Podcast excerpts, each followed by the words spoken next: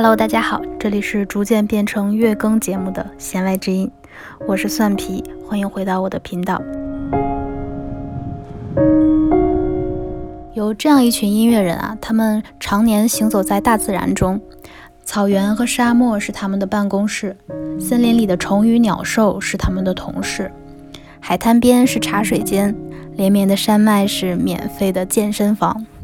他们创造出的音乐与来自天地间万物的采风相结合，具有身临其境般的氛围感。这一期呢，我就找来了几首由音乐家们的田野录音直接取材，或者间接描绘了自然意境的纯音乐。如果你感兴趣的话，就一起来听一下吧。一九九四年，刚从美国留学回到台湾的吴金岱进入了专注于台湾传统音乐的蜂巢唱片就职。在一次跟随团队去阿里山部落采集原住民即将失传的古调的时候，老板叫他顺便在山林里搜集一些大自然的音效回来。要知道，这些会唱古调的老人年事都已经很高了，如果不把这些声音记录下来，很可能再过几年，这样的古调就彻底失传了。所以，同样的，在自然中也有很多的声音正在慢慢的消逝，这也是蜂巢唱片做这件事的初心。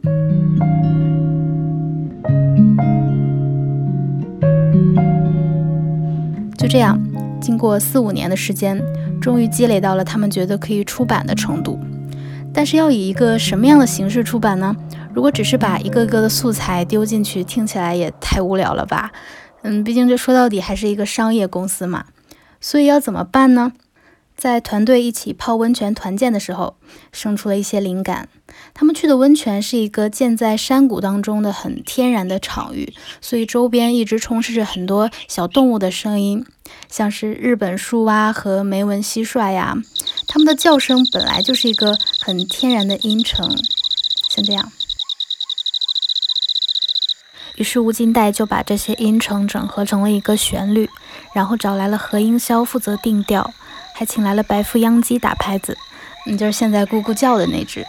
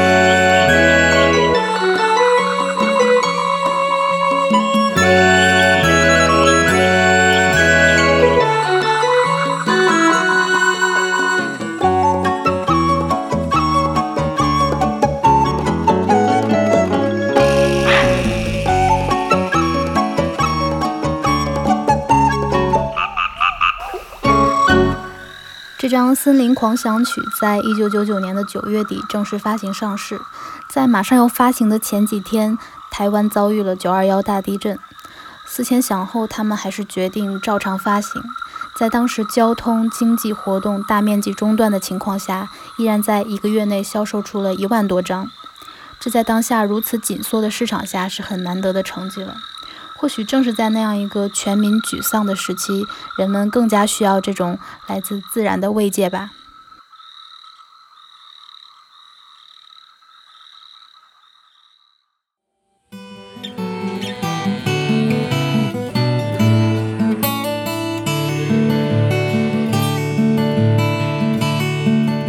说起蜂巢唱片啊，它的创办人杨锦聪从小生活在新竹的乡下。家里兄弟四人呢，每天都要帮家里做农活。他分配到的任务就是放牛，于是他就每天拿着哥哥不要了的笛子，一边放牛啊，一边自己学着吹。哎，慢慢的，真的就吹出了调子啊！他很开心，并且慢慢感受到了音乐的快乐。后来因为一些原因，他并没有进入到专业的院校系统的学习音乐，但在成长的道路上，也一直在坚持着音乐的梦想。于是就有了现在的蜂巢唱片。下面要分享的音乐是由杨锦聪先生作曲，收录在《天空的眼睛》这张专辑中的《宁静阿朗伊》。开篇的浪花声敲打礁石的声音，一下子就把我瞬移到了台湾的东海岸。整体的情绪极其有层次感，从开始像在欣赏海上日出般的平静，到提前的加入一点点升华，像是出航前的雄心壮志。中间部分万箭齐发，像迸发的浪花一样波澜壮阔。以及最后竖琴的收尾，恢复了平静的海面，只留下了海鸟的鸣叫和一串似有似无的脚步声。在这短暂的四分二十七秒内，像是经历了一次惊心动魄的出海。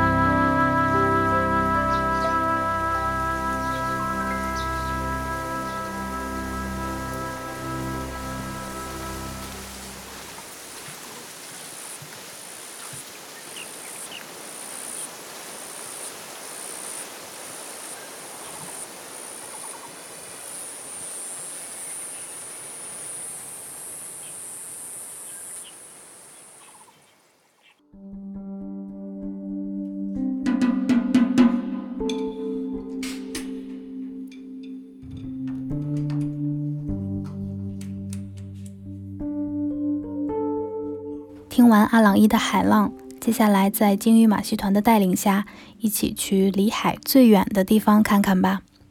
离海最远的地方这张专辑发行于二零二零年十月，记录了大量新疆本土的声音以及器乐的真实演奏。但故事呢，还要从二零一八年说起。鲸鱼马戏团的灵魂人物李星宇带领团队开启了一场名为“寻声”的西游计划。他们在新疆兜兜转转了近两个月，从乌鲁木齐出发，途经伊宁、霍城、库尔勒、玉梨、吐鲁番等地。采集了数十位的民间艺人，最后又回到了乌鲁木齐，租了一间录音室，用一周的时间在乌鲁木齐和当地的民间音乐人一起即兴创作出了这张专辑最初的模样。在二零二零年，他们又一次重启了这个旅程，为的正是给这一张孕育在沙漠中的音乐作品画上一个句号。不过这次更厉害了，他们是从北京出发，一路向西，开着房车过去的。并且他们还在视频平台全程直播了这次行动。李星宇随车携带着一部分实体唱片，但是这些唱片呢不作为销售，只送不卖。送出去的第一张被他埋在了塔克拉玛干沙漠下，再点一束篝火当做仪式，全当交还给了这块土地。余下的专辑被分别寄存在当地的几位朋友家里，谁都可以去拿，但是前提是你真的要到那里与当地人建立交流，成为朋友之后作为赠送。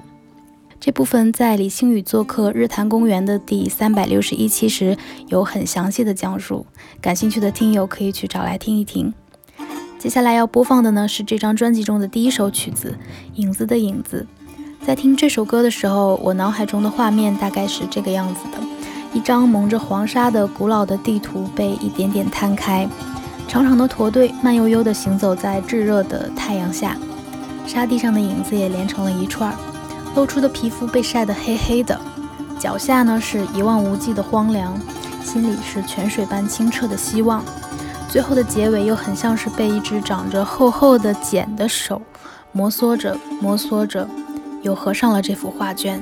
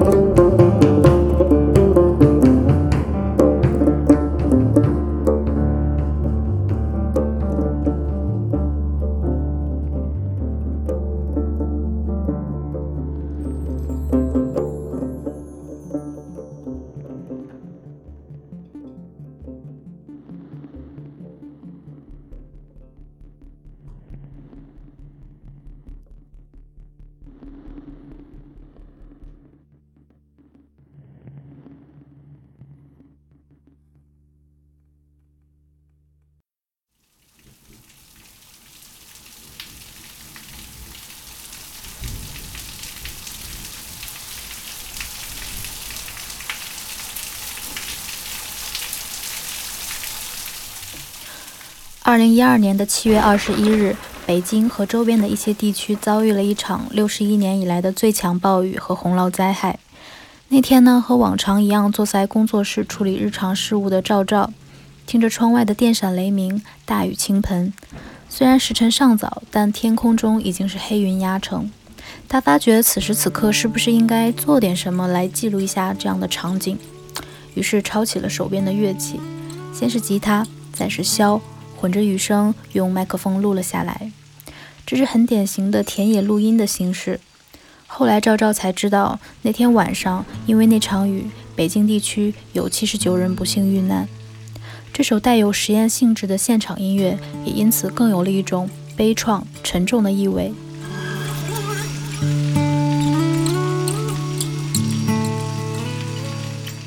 我在第一次听的时候，还以为是有古琴的演奏在里面，仔细听才发觉到是原声吉他的声音。这里面滑弦的处理与后段的箫声，为这首音乐作品注入了诗歌一般的禅意。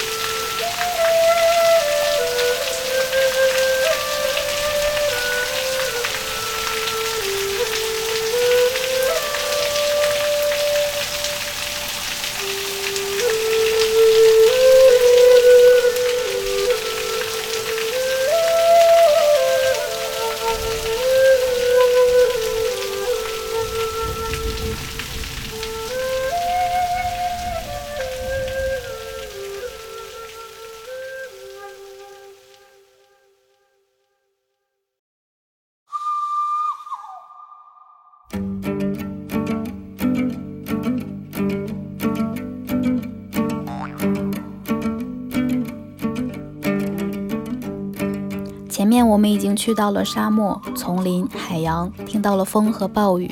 那今天的最后一站，就一起去呼伦贝尔大草原吧。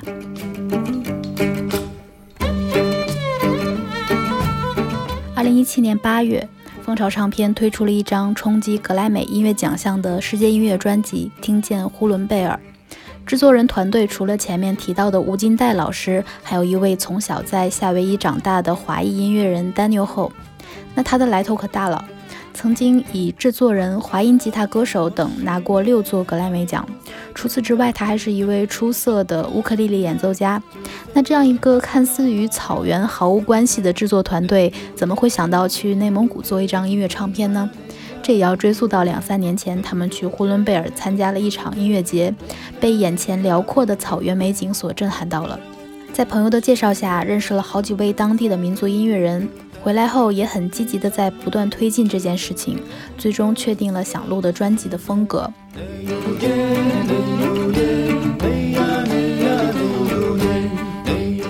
这是一场跨民族、跨地域、跨乐种的融合之旅。经过丹牛后重新编曲后的几首经典草原民歌，焕发了全新的生命力，保留了游牧民族的豪迈，也渗透着柔和的色彩。接下来是今天的最后一首，来自这张专辑中的《天草之间》。在这首曲子中，来自夏威夷的乌克丽丽与来自蒙古包的马头琴在呼伦贝尔相遇了。草原上好像也闻到了夏威夷海边咸湿的气息。